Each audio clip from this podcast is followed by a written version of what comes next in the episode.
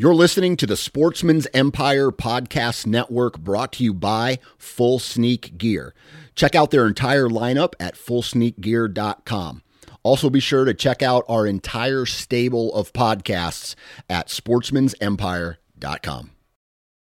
Transform the way you hunt with the all new base cellular trail camera connected by the Moultrie mobile app. Moultrie Mobile's industry best app gives you complete control over your camera settings, up to the minute updates from the field, and other interactive scouting tools on your smartphone or computer. Features like weather forecast, advanced species recognition, interactive maps, and a whole lot more. For more information and to make your purchase, visit www.moultriemobile.com. HuntStand is the most popular and functional mobile hunting app on the market.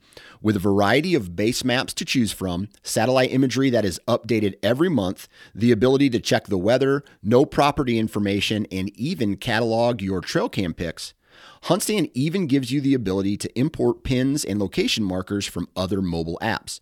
Visit huntstand.com or download wherever you download your apps. Enter discount code SN20 at checkout for 20% off. New from Moultrie Mobile, the Feed Hub offers first of its kind cellular connection and control for nearly any spin cast feeder on the market. When used with the Moultrie Mobile app, you can monitor feed and battery levels, run feeders on demand, receive alerts when feeders are clogged, and remotely adjust feeding times. The Feed Hub is ideal for anyone who maintains feeders. Remove the guesswork and save time by planning feeder maintenance before you drive to your hunting property. For more information, visit moultriemobile.com.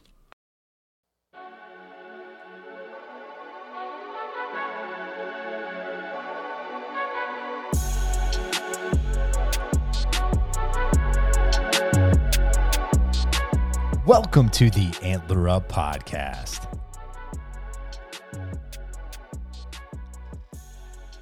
What's up, everybody? Welcome back to another episode of the Antler Up Podcast. On this week's episode, Dimitri and I, we were joined by Steve Shirk from Shirk's Guide Service. And Steve resides in Western Pennsylvania, where he hunts the big woods of PA. And the last time we had Steve on the podcast, we had a ton of topics regarding buck hunting tactics and strategies. We called that one Going to Buck School with Steve Shirk. Well, round two is finally here after over a year, and Steve wrapped up a two year trail cam data study, which he shared on the Exodus podcast with our friends Chad and Cam, which was awesome. So if you have yet to listen to that one, please go check that one out because we kind of dive into certain things regarding about that. And you'll hear as you listen to this podcast. But we get Steve to share hunting strategies for hunting specific weeks, finding bucks after the shift, and so much more regarding how he plans to hunt throughout this upcoming season. We wrap up the conversation with Steve answering a few listener questions as well. So thank you, Steve, for coming on again and sharing a ton of great content. And before we get into this week's episode, I want to share with you a discount code with Black Rifle Coffee Company. And fall is here, and there's no better way to start your morning before a hunt or celebrate a successful hunt than with some Black Rifle coffee. Black Rifle Coffee Company is a veteran owned coffee company serving premium coffee to people who love America. So go fuel your next adventure and purchase at www.blackriflecoffee.com and use code ANTLER at checkout to save 20% off your purchase and or with your first coffee club subscription. Last year was a wild year for censorship for hunters and anglers. We partnered with social media platform Go Wild to combat mainstream social media censorship. Go Wild was built by outdoorsmen and women by hunters and anglers just like you. Go Wild is a free social community. Not only are your photos not censored, they're encouraged on Go Wild. And Go Wild gives you points for things like sharing your trophies, gear reviews, and inviting friends. As you earn points, you unlock awesome rewards too, such as gift cards, free swag, knives, huge discounts on brands like Garmin and Vortex, and so much more. Oh, and if you create a free account, you can unlock $10 just for trying it out. Visit and download gowild.com to get started.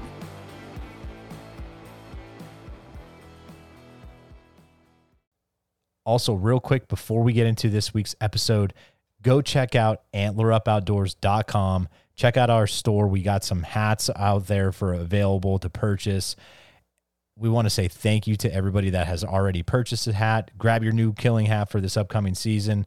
All black. We got a loaded in black with a cool wood patch. So shout out to Shea Butler Knives and Single Acre Hat Company for getting those to us. Thanks again, everybody, for tuning in. Best of luck to you this upcoming season. Stay tuned.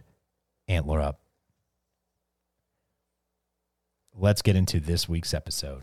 What's going on with you, Steve? Man, you, have been busy. You were just on the Exodus Trail Cam podcast where you released that massive trail cam data, dude.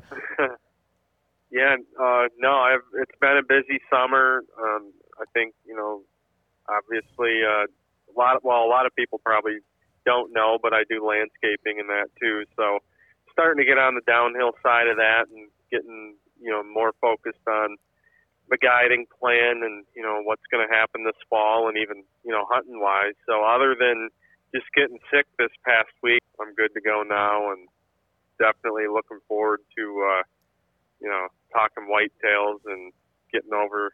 Just I'm not the kind of person that does well staying stuck inside for a few days, and that's that's been me. So at least uh, to be thinking deer and talking deer is gonna definitely gonna brighten my spirits. That's great, man. Well, no, this is this will be great. So we're getting ready for the week here of you know obviously hunting coming up, and you know where where is your focus coming up early season right now?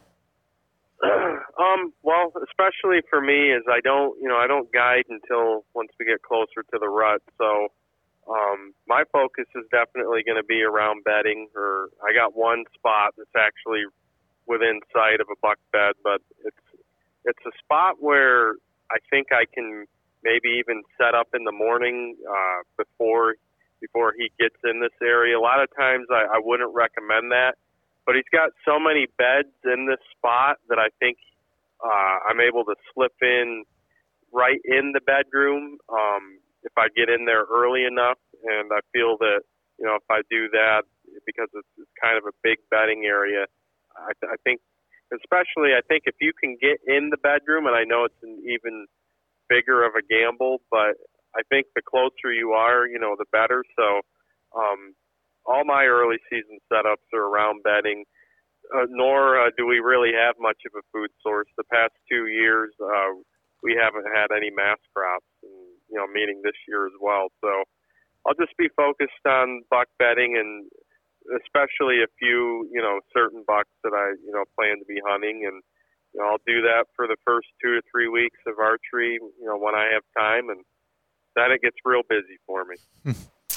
now, how do you tackle those last couple weeks leading up into the season? Just because you know everyone's heard heard your big, you know, trail camera data and you know, so they know how many cameras that you run, and you know, so are you shifting those at all? Like, you know, because obviously you're gathering a lot of summer intel uh, over scrapes and different yep. different aspects of the you know the summer and when they're in velvet. Now, when they go hardhorn, and we you know the the pattern shift of those deer, they kind of break out away from those bachelor groups a little bit, and maybe go yep. to their fall home range. You know, leading up into the season, is there any change in um, you know the way you're handling your trail cameras and gaining gaining some more inventory leading up to that opening day. Yep, absolutely. Uh, normally, um, there'd be even bigger shift for me uh, where I would hardly have any cameras, you know, throughout the summer and other times a year in areas and actual spots that I plan to hunt. Like if it was the summer, I would just focus on summer locations, um, you know, the the summer habitat and that kind of stuff. But over the years, uh, one thing it's just been really hard for me to, you know, within you know basically a month, try to gather up all those cameras and then re reset them up. It's not like uh, you know it's a hundred yard walk here. Like you know sometimes you it's in it's a two hour walk to one camera or something like that. So I've had to leave a lot more cameras out uh, in some areas, but kind of getting to the point is about 50% of my cameras um, in the summer are now like on summer type stuff that, that I won't be keeping them there, you know, in hunting season. But then 50% are just left in like I might still have a camera on like a rut, you know, uh, community scrape slash pinch point somewhere where you know we had a had a, a stand and I just leave the camera there because for one too, like I think you can still get a lot of good intel year round. You're going to see, you know, how deer just using those areas in general. Uh, occasionally, you're going to even have bucks throughout the summer go on excursions through their rut areas. And then lastly, I've also learned that um, you can you can probably get away with a lot more as far as not disturbing a mature buck by just leaving the camera there. So so now once you know, I know I rambled off a lot, but um, now I'm only moving about half of my cameras this time of year because you know half of them are, are just in those locations that they were last year. Nice. When now when you're relocating these cameras and you're trying to find that that shift, and I remember specifically last year when we had you on, Steve, Dimitri and I, we were talking about the one buck that ultimately his dad ended up actually killing that year during rifle season and you were saying like man you know certain deer could just their home range could be miles away. And you know but you sometimes do see certain deer be home bodies where they might just be switching the the next ridge or you know staying yeah. a little bit closer to home. How do you go about maybe relocating those bucks? And then also to kind of piggyback off of that a, uh, a, a listener propose this question. Have you seen anything regarding like obviously the buck shift happens. Have you seen anything regarding does shifting as well? Oh yeah, absolutely. So um, the first question would be, you know, I'm I'm not totally relying on last year or mm-hmm. past mm-hmm. years, but it's kind of like my go-to point. But I don't, uh, you know, I don't throw all my cards or all my money on that intel. Like I'll start out at that. But if I'm not seeing what I want to see on the cameras, or uh, I'm not seeing the sign I want to see, you know, then I'll adjust. But that's where a lot of my cameras are going to go, uh, based on what I saw last year, or even also some postseason scouting stuff. Mm-hmm. But once again, I, I don't, I don't just bank on that completely because also one year to the next can be completely different in the big woods but it's just you know once again it's like a starting point. and then also um, you know getting to the other question i see a huge shift in doe in doe activity um, right about the same time when bucks shed their velvet and this has just you know been more of an opinion or theory of mine uh, i might not have it right as far as exactly why it happens but i can definitely tell you that you'll see uh, way more separation between bucks and does from now till you know throughout October until does start coming into heat. Um, uh, it just seems like all summer they were you know much more tolerant of each other, but it just seems like does are really try to avoid bucks or especially mature bucks this time of year. I mean, you can catch them feeding at maybe the same food source if it's a really quality food source. You know, the middle of the night, like they're they're just going to do what they got to do, and it's probably hard to even for a doe to uh, to to to pattern a buck on some of those food sources and when's he going to show and or, or, or so forth. But overall, the the point is is it, it definitely seems like you know more like their bedding areas really seem to become separated. And you know, I'll check cameras and you'll just get does in the daytime in certain areas and bucks in the daytime and certain areas. So there definitely seems to be a really, really, you know, well established uh, separation period, and that's about the time those bucks start shedding their velvet, you know, and start feeling that testosterone.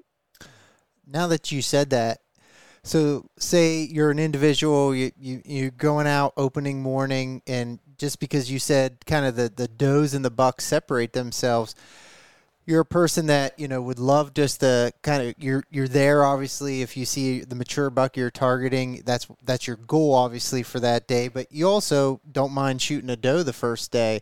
Uh, so you mm-hmm. get up get up there in your tree opening morning and it's first light and maybe a, a group of of doe mature does come through. Would you say because of that separation that you know it's okay to go ahead and and harvest a, doe at that point, just because the chances of that mature buck coming through afterwards, um, you know, at the same location as those does, um, or do you still feel like there is that chance that maybe you should hold off and wait if you are targeting a specific buck in that area?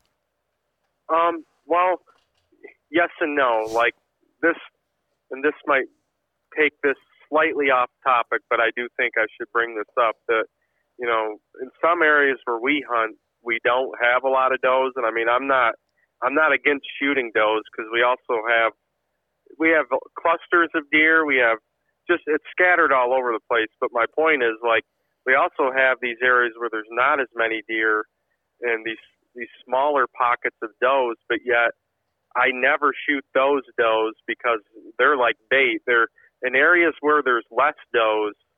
I feel like you know if if if, it's an area that you think is going to have big bucks in the rut, and you you know you can keep three, four, five does around, I would recommend never shooting those does because you know once you start taking them out, it's going to you know steer those bucks in another direction. But you know just wanted to make sure I brought that up.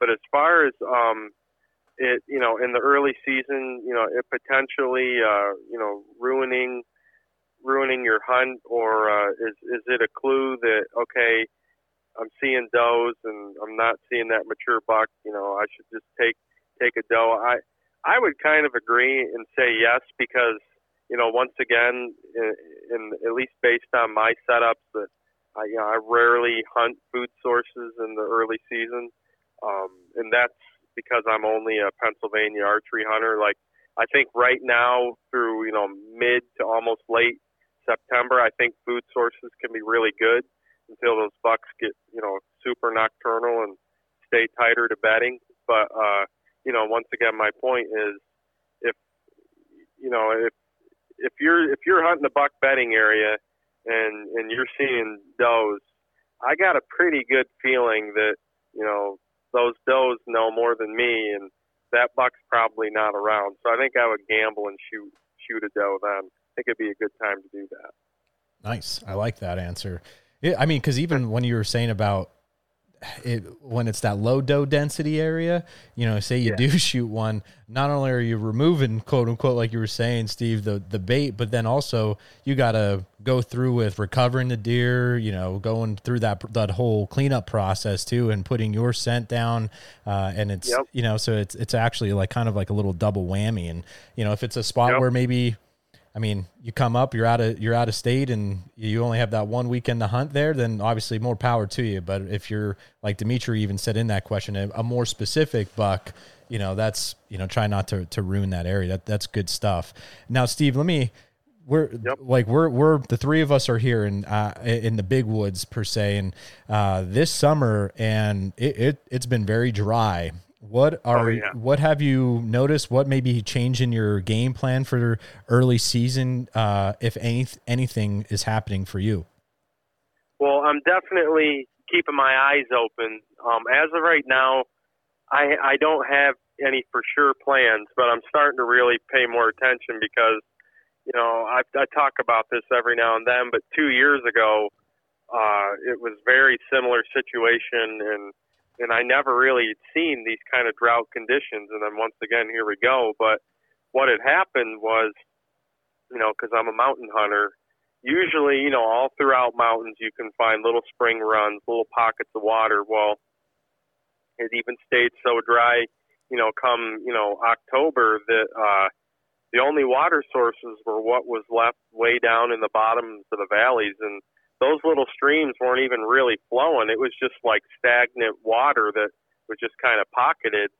So, you know, I'm usually always hunting up high near bedding. Well, you know, by time mid to late October came, everything just went dead up high. And that's what I had, had to figure out was that these deer had shifted from some of these great, you know, you know, well-known bedding areas. They, they really started, you know, staying closer to that water because, I mean, literally you know there might they might have a mile or two just to get to any water if they you know are staying up high on some of these mountains. So uh, that really you know threw a curveball at me, and I think uh, you know, we have to at least keep an eye on that potential situation this year. I I do think we have enough time for the water levels to pick back up, especially you know this this week at least uh, mm-hmm. up my way. We've we've definitely got some really good rain this week. Three real good days so far, and the long range forecast still looks a little bit decent. So um, it, it's hard to say what's going to happen, but I definitely think if if it's a, you know a season that you you could definitely say uh, you know it's drought conditions. I really think you need to keep water in mind. I think I think it really is a big factor. Now, if you if you can't find that that creek or you know down low, uh, you know, is there any other water sources that you that you're looking for, especially on the mountain, that maybe you know s- something different other than that? There are a few um, like uh, ponds and just you know unusual you know pockets of water here and there, but they're they're few and far between you know, generally in the mountains, that that's just how how it flows. It's like uh, you know, dumping water down like a, a slide. And uh, if it stays flowing good, it'll it'll flow from top to bottom. But once the rains quit, you know, it's just going to pocket down at the bottom. And you know, if if we have the same conditions or similar to what you know what we had this summer, and, and I'm not talking as much temperature, but you know, you start going five, six weeks without rain. Say, you know, say we go, you know, mid September to mid October without hardly any rain. I really think that's going to affect even a lot of my planning and some of my, you know, rut setups and my just my overall game plan for the rut. I think, you know, by then we're going to have to be more focused on water. Nice. And which is, I mean, like I said, down down low is is is going to be where that water is if you're a mountain hunter right. for the most part. Right. Now, when you're talking early season here, Steve, uh, obviously our, our season's about to, you know, kick off. And one of the things that I want to ask you is obviously we just said about paying a little bit more attention to water. What would you mm-hmm. say for or are some keys to Big Woods early season success? Because, you know, even looking at your previous trail cam data, you saw in 2020 we had significantly cooler temperatures that first week and you had more yep. daytime buck photos compared to last year in 2021 when it was you know typical what it, it almost seems like that it's been a, a, lot warmer and you had you know a lot a significant drop when it came to uh, daytime buck photos so when it comes to early season Big Woods success, what are maybe three things you're going to key in on, or maybe try to get get ready to to kind of kill that buck that maybe you're you're after, or in general, not necessarily a specific buck, because I know a lot of people have that one specific buck, but then there are a lot of people that don't. Like, heck, if a nice buck walked in front of Dimitri and I, I, I could probably speak for him that and myself that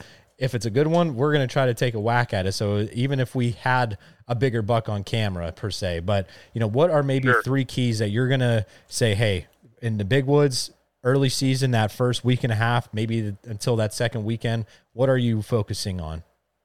Sure. Well, you, you're probably to like this because I, I was, I was well prepared for, for this question and, and I want people to listen to this. It, it will be the three C's. It's going to be cover, cold fronts and cameras.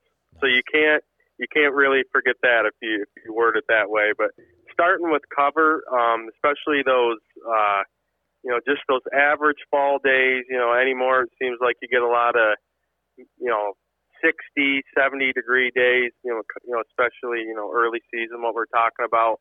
Those are the days I'm going to be hunting. You know thick cover only, as tight to bedding as possible. You know but still knowing your limits like every bedding area is a little bit different. Uh, you sometimes you got to get several hundred yards away, and sometimes you can get literally almost within sight of beds.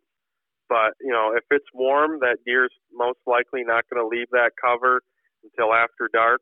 So if you can somehow get inside there um, or get right on the edge and you know wait them out until that last light, you know, cover is going to be what you're typically uh, you know, going to be focusing on just on a on an average, you know, day early season.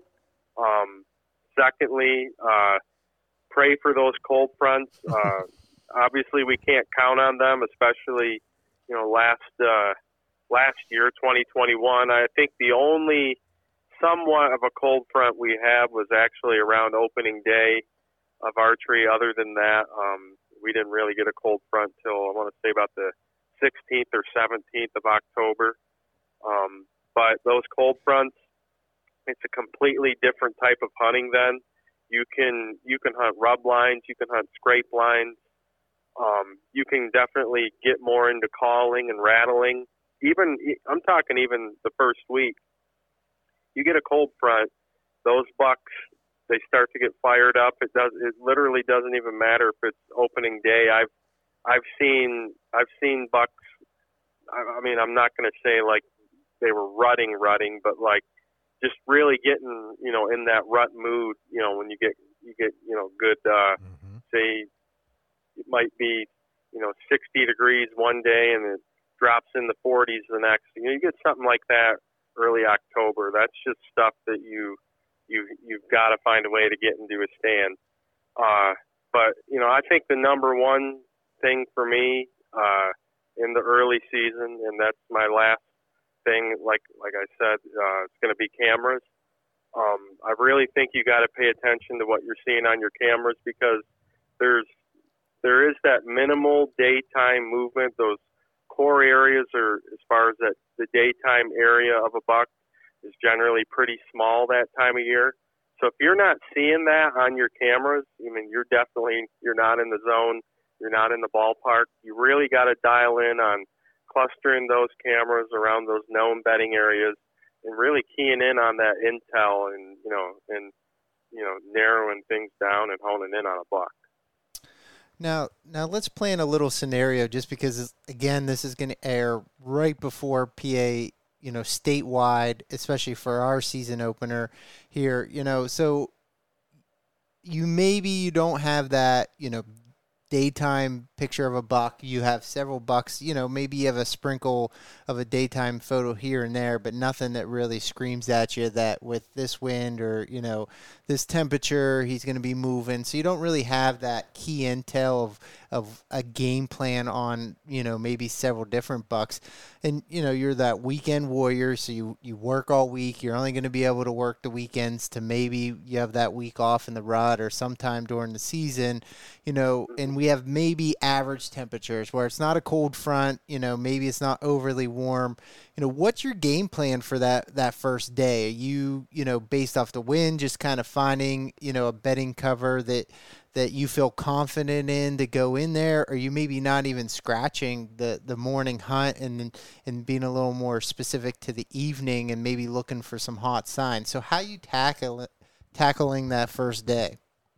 Um, you know, I, I like to to gamble a little bit more, you know, and uh, I guess you know you could say be a little bit more aggressive. The way the way I look at it is this: um, if you're hunting an individual buck and you know his bedding area, he's still only going to be in that pattern roughly two to three weeks at the most. And then think about it this way, you know, and if you're talking about one of those kind of hunters that you said it doesn't have a whole lot of time, um, I say I say, you know, literally go right at them and and be aggressive. Um, even if you got like, you might have maybe have a long weekend and you know you got three days to hunt. I I don't see any reason with even burning that that spot out because I'm telling you that that spot's only going to be good till maybe October 15th, October 20th. Then he's going to break out of that pattern he's going to start paying more attention to does. He's going to be bedding more around does. And I just think if you're not that aggressive, and this being, you know, maybe someone that wants to kill a mature buck, um, if you're really not that aggressive and taking advantage of this pattern, because really the the thing is, is it's especially in the big woods, it's not like you, you know he's coming into the field every night at a certain time and he's on this you know real distinct bed to feed pattern. It's of, it's really not that easy, at least you know in the in the situation that I'm hunting. So I think you I think you pick out a couple bucks. You hunt them real aggressively, you know, four or five times in the early season. See what happens, and if you you burn it out, it's not like uh, you know you're probably going to hunt those areas come the rut anyways. Well, and I think that's the the problem that I ran into mostly the last couple years. We'd lead up into the season, we'd have this, you know, general intel, and then you know that first day comes, and you're just like, you know, it's just the beginning of the season. Right. Where do you go? yeah. Let's just go here based off the wind. You know, we know that there's several decent bucks in the area, but we didn't really have a specific game plan for that first day or even the first couple weeks. And and just like you said, I think you you miss out on some opportunities. And what I've really tried to to dive into this year with my uh, scouting and my cameras is not so much have a wide range. Yes, I have plan A, B, C, and D but not mm-hmm. go overly invested on a bunch of properties and just get that general data, but take a handful of spots and be more specific in where I'm putting the cameras and transition and understanding where the bedding and the food are you know, that way when it comes to the early season, I am making a better game plan and being more aggressive early on where I have a better chance of being successful and not mm-hmm. just saying, "Hey, it's going to be a little bit warmer, it's not the best, but I only have this this Saturday to hunt. Let's just kind of go wherever you know, and just see what happens. And I think that's the mistake a lot of hunters make, especially Absolutely. not just early October, but the whole month. month. Yeah, because I even like to even build off of what Dimitri said. I, I was actually gearing that scenario up in my head just because I feel like we I've done that as well, obviously, and uh, because we would sit there and say, oh, it wasn't until October 27th until we saw our first mature buck or first legal buck, and like at that point in time I think back to the prior and like what Dimitri was saying, like changing up is, you know, instead of just going in and saying, "Hey, let's sit on this ridge or this point," and you know, hoping a buck walks by or hoping a deer walks by, like actually finding that sign and having that game plan, like Dimitri was just saying, to to set up on yep. and actually have you know have a reason and a reason and a meaning to to do it. Yep. Yeah, and and the big thing about sign is. uh you know, and I, I didn't bring sign up because I also think that at that time of year, I, I think you're going to see more sign in areas that you're not going to be able to kill that deer versus where you can kill him because uh, he's he's generally got you know his own area or maybe a few of his own core areas that a lot of times it's mainly just him in that area and he's not putting as much sign in there. I'm not saying he doesn't put any sign, but where he's putting the most of his sign that time of year is where there's a lot of other deer and like a lot of those night feeding areas and that. So my overall point is don't be looking for tons of sign, but be looking for sign in the right places and like big buck looking sign too. I mm-hmm. think that's really important. Yeah, it may not even like you're saying, Steven. You could correct me if I'm wrong. Like we're not like you may you're not even talking the the rubs and the scrapes. Like it could be a track and it could be the droppings. Absolutely a track. Yep, just stuff yep. like that. That like you said, if it's by himself, you know he. He, there's no need for him to be doing all that kind of stuff, or he could be making that rub line when he goes back to bed, type of ordeal. Yeah, I like that. Yep. Now, yep. I there, just one thing I'll bring yep. up too that is just a kind of a cool point to add on to that. There was there was this one big deer I used to hunt a few years ago, and you know, throughout the summer and part of the early fall, like there was this logging road that went right through the middle of this clear cut. And you know, most of the year, the summer, early fall, you'd see doe tracks, fawn tracks, small buck tracks, whatever, like whole mixture of deer tracks on this road. Well, I kid you not, at about usually it was about early September, mid September, you know, it varied a little bit every year, but all of a sudden there'd be hardly any deer tracks except you'd see just a few big lone tracks. But that's like something to really look for. And, you know, kind of adding on to my point, like you're not looking for numbers. You're looking for if talking, you know, once again, I think most of our listeners are going to be relating this to hunting mature bucks. You're looking for mature buck signs and you know seeing something like that you know just seeing that occasional big track in an area, that's a lot bigger of a clue than what a lot of hunters probably would think. Yeah. I want to I want to break this down so cuz I'm I'm looking at your trail cam data and that podcast you did with the boys from Exodus was just so fun to listen to actually I, I was uh, when that got dropped I was out of town and I had time in, in the vehicle to myself. So I, I, I, was loving that, that hour. So, which was great. So I kind of want to build upon this a little bit, Steve. So you broke down kind of, I guess, your three C's for, I want to say the first two weeks of October. I have the calendar up yep. uh, like right here. So you have from uh, obviously that would be so October 1 until what'd you say, the 14th, 15th. So that's oh, exactly. yep. yep. So that would break down the, your three C's. From there, so starting the 17th, that Monday, how do you go about breaking down that week? So now, like, now we're talking cold fronts. Now we're talking yep. when we started seeing a lot more daylight activity when it comes to trail cam data. And obviously, that data is coming from yours specifically, but even some that we've done on our own. And I think a lot of hunters are starting to do, you know, these last couple seasons as well. And hell, at shoot, I, it's been, I think back to five years ago, almost three years in a row when I, as a teacher, had in service days like that Thursday, Friday, I would take off that Friday and I missed two bucks back to back years. And another wow. time, and, and another time I had uh, another buck just like come on through that actually two, one, one was a shooter, but just w- way too far out in the distance, and then another little kind of young buck coming through. So, like, man, mm-hmm. it, all this before I got into the whole podcast and understanding that, I've always kind of w- looked forward to that middle of October, whether it was a cold front or not, before I kind of understood all that type of stuff. So, you know, the sure. week of the 17th through obviously that that 22nd, or if it if it goes on for you, that that's fine. How are you attacking from 17 on before the the major pre rut?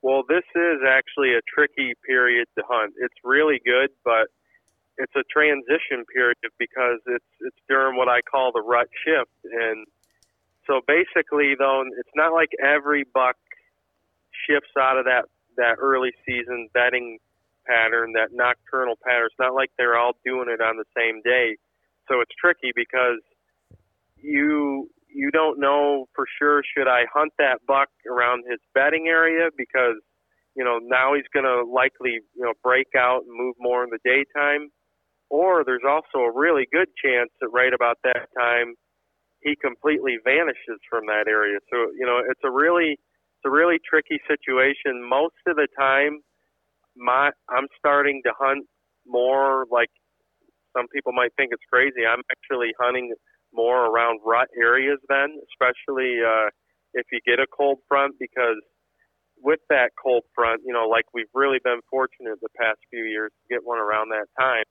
um, those bucks definitely do go through some of those some of those doe bedding areas at that time of year, and that is just a phenomenal time to hunt scrapes as well. Um, and and I kid you not, like a lot of times I'll hunt a stand where you know I've had a camera uh, there, you know, weeks, months, whatever, and and maybe it's a spot that I haven't even seen a good buck on it since last fall but I know that it's getting to be about that time that those bucks show up. They break out of their, like I said, their early season pattern. They're starting to range more. It's one of those things, and it's at that right time that it's just any day something's going to show up. And yeah. as long as I'm having good doe activity, um, that's generally, you know, something I'm really looking for the most. I mean, if I'm already starting to see good buck and doe activity, uh, sure, that that makes me want to hunt that spot even more and gives me more confidence. But a lot of it is just based off predicting, you know, and prior intel from past years. Then it's like, okay, you know, I'm following a buck and he leads me to the spot because you almost have to be ahead of their next step at that time of year. Now, especially during that that first cold front, is there any sign that you know you said scrapes, but you know what's what's enough sign for you to to hunt that area or feel confident that you're going to see a buck? Maybe you know you're going in for midday or if for an evening hunt, and you you know you always hear we even talked about it on a podcast previously with Zach from THP. You know wh- what's enough sign for you to set up there and feel confident that's a buck using that? Is that just you know one scrape or you know multiple? Is it just a maybe a scrape that you've you know community scrape that's been in the past used? You know what's telling you this is the area that you need to be in at that time? Well, it's got to be somewhere still where uh, you know a buck is not going to feel vulnerable because uh, there's a lot of areas where you'll get you're going to get does on camera and even somewhat during the rut, those bucks don't go in there. They kind of circle the fringes of it, you know, where they feel more safer, and you know they'll pick up does that way. But it's got to, you know, even still got to rely usually somewhat on cover that time of year. It's not the time of year where you're likely going to find a hot doe and a buck is just going to follow her literally through the back of your yard or something. I mean, they're not that crazy that that point. They're still, you know, they're still pretty leery on how they're moving through the woods. So you still want to keep cover in mind. Um, once again, I think doe bedding is, can be really, really good, especially if you got like a, you know, a good community scrape, you know, on the edge or right in some doe bedding. You know, that's a really good scenario. And really, there's there's several good scenarios. A lot of times, like, you know, I might make a say, you know, maybe somewhere around October 10th, I, I do a camera check and I'm getting a really good buck, uh, working a scrape line, you know, only at night though, but it, it seems like, you know, a good safe zone for him to travel. The only reason why he's not hitting it in the daylight is it's too far from his bedroom. But the does are bedding there, and I know that sooner or later he's going to show up in the daytime. Like that's that's a really good scenario too. Um, so you know those those type of situations. That's kind of what I'm looking for. A lot of sign can be good, but you know once again, I always I'm always careful on you know hunting lots of sign because I, like I keep saying though, but sometimes just lots of sign is just telling you more night activity than anything. Mm-hmm. Uh, it, you just really have to know the woods that you're hunting. You have to know how the deer use them. You got to know your bedding areas, your feeding areas and especially you know where's the hunting pressure at when it's when it's public land because a lot of people don't think that you'll find a lot of sign where there's a lot of pressure, but that's in, entirely not true. Those deer know that we're not there at night. Um, I know like major you know access areas and parking lots that are just littered with giant rubs every year, and you would think like you could set up right in the parking lot and kill one out of your truck. that buck's making those rubs at between midnight and 4 a.m. So uh, you just gotta you gotta have a good feel for it and just you know know the areas that you're hunting and where those deer are going to feel more comfortable, you know, especially in the daytime. Yeah, just two two quick things before we we move on to the following week, and then kind of going yep. back to my stories about the the missed opportunities from the past pre previous years. Man, one of those days on the first buck that I actually missed, these two doe came flying in, and they ran right past me in my stand and I'm looking at them as they're they went past my tree and they look behind them and looking at the area that they came through. And I just remember being you know like okay what's coming behind them? And then there he is and he didn't come step out like and follow that line. He kind of like went around the edge of that thickness that was kind of I wouldn't say I was in in open timber but it wasn't as you know it wasn't as thick as the cover bed like going around it. And then that's when he kind of was going up there. I took a uh, a prayer. I didn't even have a friggin rangefinder at that time. And i put i put a pin on him and i shot right underneath him. And uh, it, it, was crazy. But then uh, you know there he is it, like i said it's the middle of october and those deer came running for their lives and they stopped like 15 20 yards past me looked out you know right where they came out of. And you know i saw him go right there and he he didn't step out forward and he walked right up a, along that edge. So there it was, middle of October, like you were saying, just kind of doing uh doing what what bucks do. And then uh, yep. kind of the other thing we we're talking about cold fronts here then then Steve and I know I believe you mentioned this already on that Exodus podcast but like when you got the the most movement on those daytime activity you know was that more specifically happening while the temperature was dropping during the day or was it after the front moved in usually the I would it might sound it might sound crazy but you know, during a cold front, say like you get a front, you know, it may it might those temps might start to drop, you know, really good, say noon, one, two o'clock. Like you'll still have a really good evening hunt, but I'm telling you, that next morning, right after that cold front, always usually seems to be the best for me.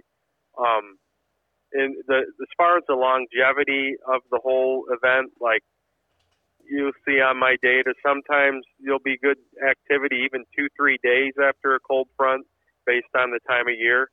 But I really always like it the most that that next like that next morning. Mm-hmm. Um, or if it does start in the morning, it might turn on really good in the evening. It it I, I do think you know there's already a, a, a spark in the activity as soon as that front starts to hit, and maybe you know a little bit before but it, it always seems to be like I don't know, 10, 12, 15 hours into it. Yep. It's like that really So people that are listening, if you are following along, maybe or or can go back and look at this spreadsheet. I have it up as I'm speaking right now to kind of go along to what Steve just said. On October 16th of 2021, the temperature was 68. That was the high. The low was 48. There was only two daylight uh, photos taken, but the next day, so after what Steve just said, the next morning after that cold front, which would have been the 17th, uh, so drop 20 degrees, and that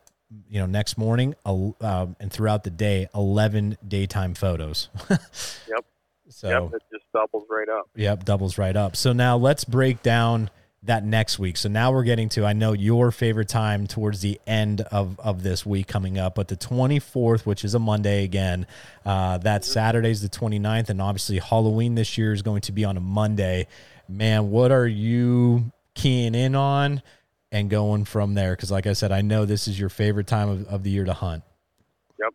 No, it and actually it really is similar to how I would be hunting even that that what we say 17th to 20 whatever mm-hmm. period. Except usually by now I'm a little bit more dialed in. Like I'm actually a, a little more focused on does this time of year than like okay I'm just trying to get buck pictures. Like if you're just getting say like you know, if you're just getting some random bucks at a scrape, maybe even some good ones, and you're not getting does, I'm telling you, almost a hundred percent chance that spot's going to shut down any day. You want you really want to start focusing on those, especially once you get into that late October period.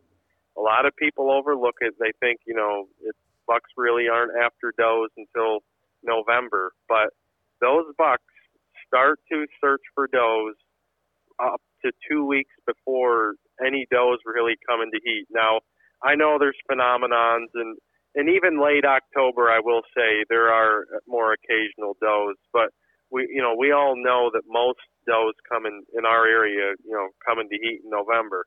But yet those bucks are just so amped up, and especially the mature ones, because that's where a lot of people disagree. They think the mature ones, you know, breed less and you know, you know, start later or whatever. But I can, I'm totally sure in my experience that, that that's not true but there you it's a time period when they're just literally cruising, uh, working scrapes, especially scrapes that have doe activity. Um, they're just dying to find that first hot doe, and it, it's a really special time to be in the woods because it's there's no very minimal chance that there's going to be any lockdown periods at that time.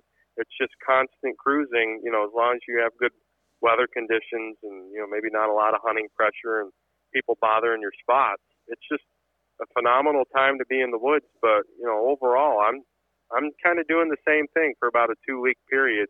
I'm banking on some doe groups, but really hoping and watching my cameras to, to see, you know, are the bucks starting to show up to some of these scrapes that the does are working.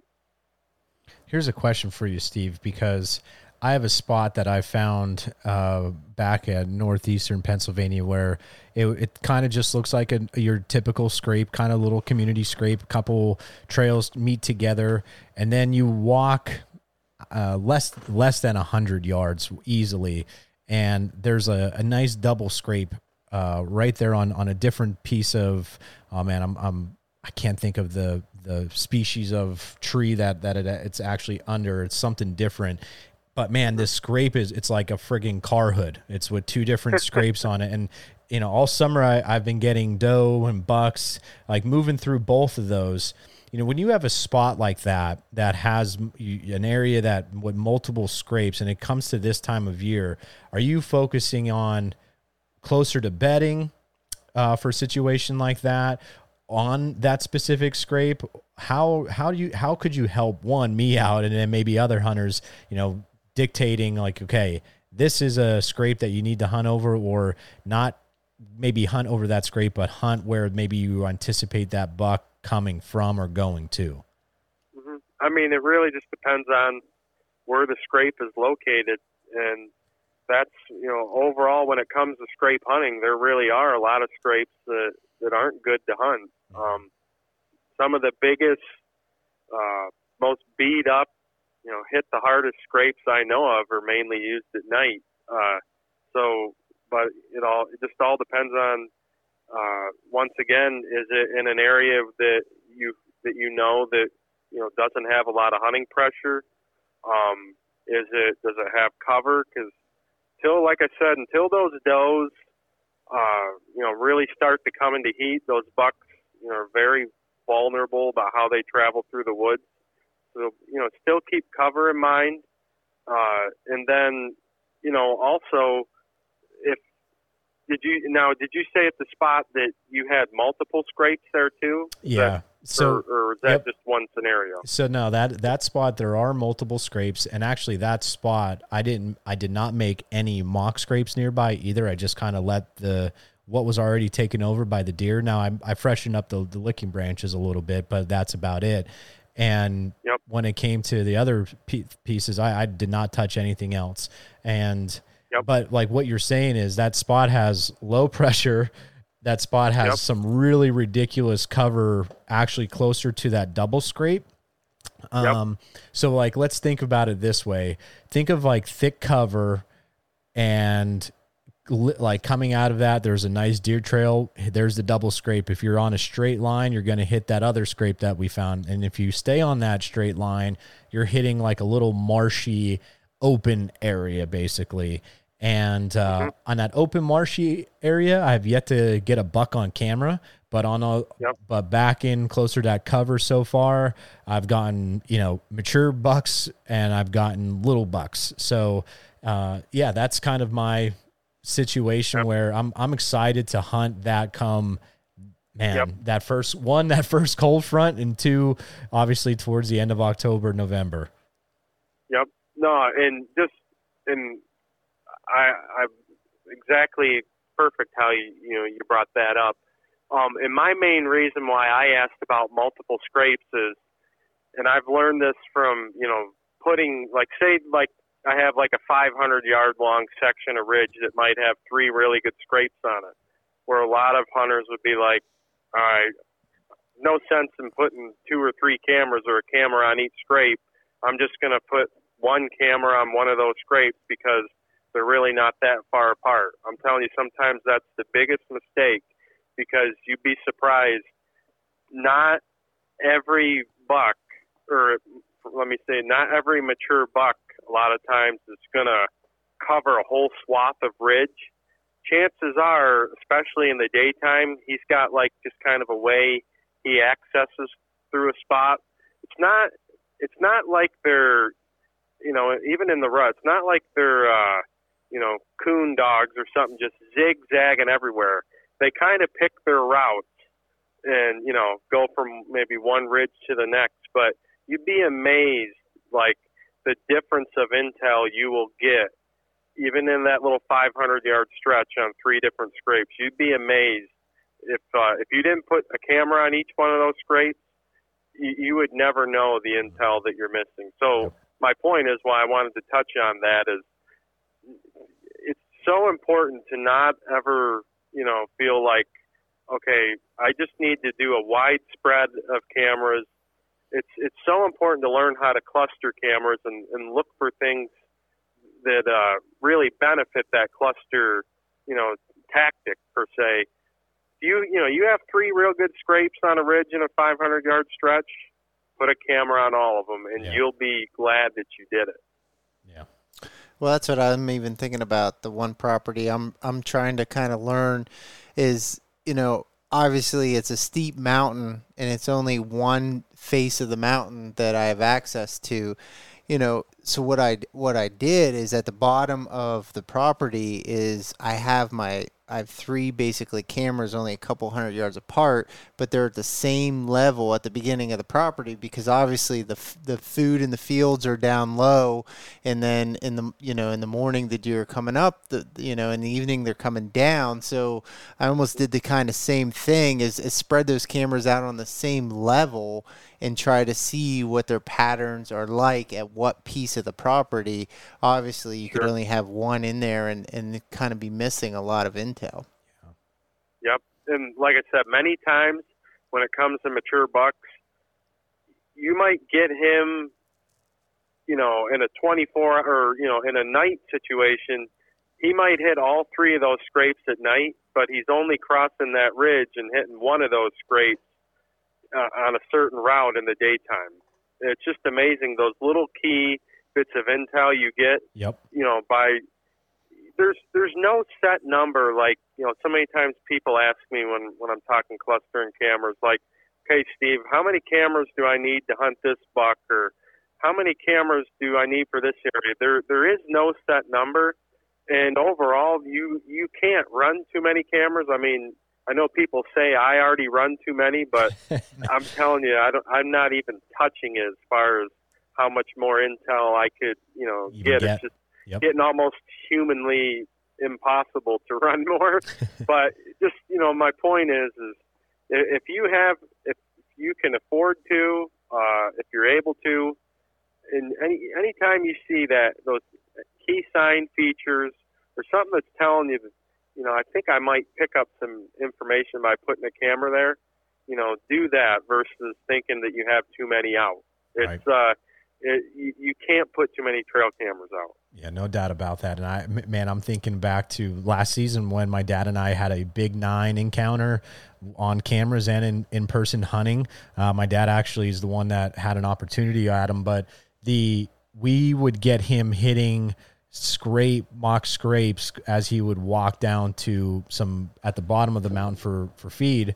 And we had i think two daytime daylight activity out uh, camera images of him. And one of them was near an area that i put a camera and another one was at one of the the mock scrape parts. But you know that's and when my dad saw him for an opportunity was near the camera that i had out. And uh, Steve, it, it's like kind of like what you're saying. I ended up clustering a lot. Unfortunately, they're not cell cameras, so I do have to go in there and check at that time. But they are clustered within that little home range up top where I think he could be bedding, uh, especially especially because of just that normal travel route that he's been taking last year. So hopefully, hopefully we, we get another crack at him this year because uh, it would be really cool to, to see what he is this year. Yep. No, that's like I said, and I won't touch on this much more, but just to emphasize, and you know, in case nobody's ever heard how I cluster cameras, it's not like throwing a blanket of cameras just to cover like a square mile. It's about looking for key things and key areas, and then really dialing in on some movement. Uh, it, it's those type of situations. That's that's what clustering cameras is. It's not it's not like a you know a wide net of cameras. So Yep. you know you find those little pockets of, of of good sign and good trails and you know things like that, and then you know five, six, seven, whatever, sometimes more. You just be amazed at the intel you get and how much it helps you as a hunter. Yeah. Now we hit Halloween, and to I mean, how how do you tackle the rut, the November, all that jazz? How do you handle maybe the next two weeks in general? Um, yeah. This this is where I, you know, a lot of people start getting super excited. Me, you know, maybe not quite as much, except last year was a little different. But uh, this is where, you know, honestly, I think it actually does slow down, you know, a, a tad. Uh, I think you have to be a little bit more of a midday hunter in November. Uh, it it does seem like uh, you know that 11 to 3 period tends to be the best, and that's even that is based on a lot of you know just trail cam intel. I mm-hmm. I didn't uh, post anything about you know times and that last year, but most years uh, I'll even note the pictures of you know of when we get all these bucks and just try to focus on like what are the best time periods. But it really does seem like you know that that first week or two in November, that 11 to 3, 11 to 4 period is really good. And and I mean I know it's getting to be more and more popular, but yet it it still isn't something that uh, you know a lot of hunters uh, really do. Like a lot of guys like to sit two three hours in the morning two three hours in the afternoon, and uh, I'm telling you, in, in that November period, the the reason why uh, the reason why that that midday uh, period can be so good is I actually think that it's when those does lay down. That's about the time when you know when bucks will will finally leave them. Mm-hmm. If uh, you know if does are up and moving, you know, they're following them around until until the you know the does kind of you know had enough with it. So I I really want to make sure I touch on touch on that. And as far as like tactics wise goes, or you know what I'm looking for that time of year, I mean it might sound crazy, but I'm telling you, really pay attention for hot does. I know it sounds easier said than done, but if you're not around a hot doe once that November time period comes. Maybe not so much the November, you know, two, three, fourth, fifth, even though you're starting to get some some does and heat then. But if you're not around a hot doe a lot of days in November, it's just dead because it, even though you know a mature buck tends to breed, you know, or do the bulk of the breeding, or mature bucks do the bulk of it. Even those lesser bucks, and sometimes those lesser bucks or, or even shooters, they're generally satelliting around that hot doe as well. So a lot of that movement is based in a little bit smaller area in November. So try to try to be a little bit more aggressive. Um, I know I talk a lot about three day strategy, but I would say during that November period, especially once you get closer to that lockdown, if you know if you aren't seeing deer or you know not quite having the action. I think you can be more aggressive that time of year, but definitely spend more time in the stand in the middle of the day. Yeah, and I, I think too is is exactly what you said. If you're not seeing them, that you're you're not going to be in the action, and you know, which I think on public is is kind of harder to do, right? Because you you have more pressure. You're you're trying to find that hot doe. You're going to run into guys. You know, if they are all day sitting, you know, you don't want to be that guy that's just walking around and you know putting your scent everywhere but you know you you definitely got to find where that hot doe and, and where the action is. You know how how do you how would you educate someone with big woods high pressured areas that there might be other hunters that you know they do it they're they're trying to find that action but doing it the right way? Yep. Um, well i mean i mean i guess let's do it this let me say it this way. You know, there's several ways that I've had success doing it. It's still not that easy. Um, generally, uh, it will start out with like a camera check. Usually, a hot doe will honestly get real active at a scrape. Um, I mean, once again, I know that we all know does work scrapes, but you'll really see like a lot of urination activity in your photos. She might hit a certain scrape three, four times a day. And then if you see, you know, that scrape just all of a sudden turn on, you know, by a bunch of other bucks, like that's that's a key sign for a doe is coming to heat in that area. Uh, that's that's probably been the most successful way that you know we've had of finding you know a hot doe. Um, secondly, and it, it's it's simple but yet really hard to do at times, but literally you know taking a day and you know grabbing your bow and your pack and just just kind of doing some still hunting.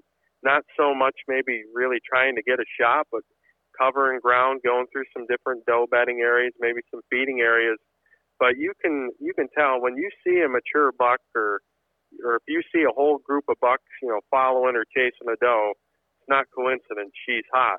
Now, generally in that situation, if I bump those deer, you know, or you know, spook them in any way, usually I'll you know, maybe put a stand up and then back out till the next day. I try to let the area, you know, calm down a little bit and you know, let the deer forget about me. But that that way has worked really well too. And and just lastly, another thing that that, that I found hot does is just driving back roads. Uh, that time of year, you know, on some, you know, like the areas we hunt, excuse me, with you know, with a lot of a lot of back roads, country roads you just you just see the rut going on, and and you know you you find bucks dogging does that way somewhere in that general area. You know it's going to be good the next day because her scents literally scattered all around those woods. It, you may not be able to uh, you know be able to kill a good buck you know immediately the next day or at least get you in the ballpark though if not you know in the right situation now, now, what sort of time frame do you feel like that action's going to stay hot? So, just you know, just thinking about, you know, with cell cameras, you know, maybe it's a Monday or Tuesday. We we we get that you know that that doe peeing in the scrape or maybe we even see a, a mm-hmm. buck chasing a doe you know across our camera and so we know that there's a hot doe in there but we're not actively hunting right you know so yep. you know and then maybe that's a monday or tuesday and, and you don't have off till saturday or sunday yep. Eh, you know what sort of time frame do you have you know is you going to miss it? Or you know or is it still okay to go in there and try to find that that action? You know what what would you recommend for people that see that on their camera that you know not actively walking through the woods and looking for that at that specific time? Yep. I do think it's you know a 4 to 5 day window. I do think the beginning is better than the latter though. Um in my experience I think a doe starts to sense that she's coming into heat. Like, pretty sure it's like around you know what a three day thing or something like that. Mm-hmm. But I, I also think there's a little bit more to it, you know, in, in the days uh, you know before then. Um, just based on especially what I've seen when I told you that you know we'll watch a doe really get scrape active and urinating down her hocks, and you know then boom bucks show up and you know they're chasing her the next day, and you know if you're a hunter, you're in heaven. You're you found you you found exactly what you're looking for. But it it seems to be like you know it's almost like a four to five day process. But the problem is it also seems like in that particular spot that if you start to get a, a whole bunch of bucks coming in after her, but you get you know if maybe you have a dominant deer, a really mature buck eventually grab onto her does seem like during the tail end of her heat, or maybe sometimes a little bit sooner, a lot of times the mature buck will try to take her out of that area. Mm-hmm. So the sooner you can get on that intel, really the better. I like that. Well, Steve, I know I want to be cautious of your time, so I want to do a little bit of rapid fire of certain questions. Sure. There's there's not many, and you could go as far deep as you want to answer them. Uh, or, or not. So it's up to you, man. Um, yep. What one of the questions that a listener had was: Would making multiple mock scrapes around a primary mock scrape or a scrape in general have any negative effect? So I kind of like the example, I guess that you know that I found. You know, like I said, I did not make any other mock scrapes around those two that I found. Uh, you know, if I were to go ahead and make a couple more, say in that vicinity, would that do you think play a negative role in, in in that area? Not usually, at least in my opinion, my experience. Because remember, like I said, it's not like when it comes to daytime activity, a lot of these bucks have specific routes they take through areas. So, yeah, once again, you might you might get them on all those scrapes, you know, throughout the season night hours, but he's got specific routes he's usually taken in the daytime, and a lot of times it's just one or two of them scrapes, or sometimes it is that big, you know, heavily well used community scrape that is in the right spot, you know, in one of his paths that you know that tends to be, you know, a route that he takes. But generally, I don't think uh, I don't think it, it's going to hurt uh, more than it might actually help you because even if you're getting a lot of night pictures or a lot of times, you know, more scrapes just leads to more intel in general and maybe lead you on to a few other deer in that area. I, you know, I don't, I don't think it's going to hurt nice. uh, to a, to an extreme point. Nice. Another one was when it comes to actually hunting and setting up, whether you're in the saddle or a tree stand or whatever, you know, what are you more focusing on? Do you care more about your height or your cover? I definitely would say I prefer to have cover more than height.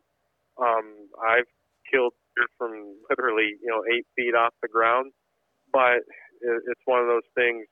If I if I don't have cover, then I'm going pretty dang high too. So, uh, but it, honestly, though, I, you know, I I can generally, you know, at least the deer we're hunting, they, they don't seem to be real leery of you know anything. They don't. Basically, my point is they don't really seem to catch you too bad if you're up, you know, at least 20 feet. And I'm talking a tree with no cover. Mm-hmm. If I'm up 20, 25 feet, and you know, sticking out like a sore thumb up there, it really, it still doesn't seem to. It seems to get me out of their field of view, honestly. Yeah, yeah. Uh, when it comes to mountain laurel, this is something that Dimitri and I we have all over the place, and uh, certain aspects that some areas that I scouted actually this past summer where I thought could potentially be a good spot, and I was like, "Holy cow! I need a uh, like go go gadget machete arms in here just to yeah. whack and get through." How do you tackle that? That was one of the questions. Whether it be scouting, do you even go through that for hunting, setup, uh, any anything along those lines? Yep. Um, see, that's where you know, a lot of hunters get thrown off, and like that's how a lot of big deer get big and old because that's a scenario of a place like it's just like it's almost like mentally disturbing to have to yeah. even go into a spot like that. Like nobody's going in there. So if right. you think about it, wouldn't it likely be that a mature buck is you know two, three, four hundred yards back into the middle of a mountain laurel thicket because maybe one man out of every five years attempts to go through it. Like you think about that, even though it seems like hardly, you know, impenetrable, but I mean, he's got every day to figure out how to get in and out of that thing. That's the perfect scenario for uh, literally a uh, state record type buck. So certainly, I think mountain laurel uh, can be really, really good. Uh, just to touch on that a little bit more, though, at least the laurel thickets we have, um, they tend to not have a lot of good browse in them as far as like understory. I, in my experience, I don't see the deer browsing on the mountain laurel a whole lot, so mm-hmm. doesn't seem to have, you know, a great food source for bedding.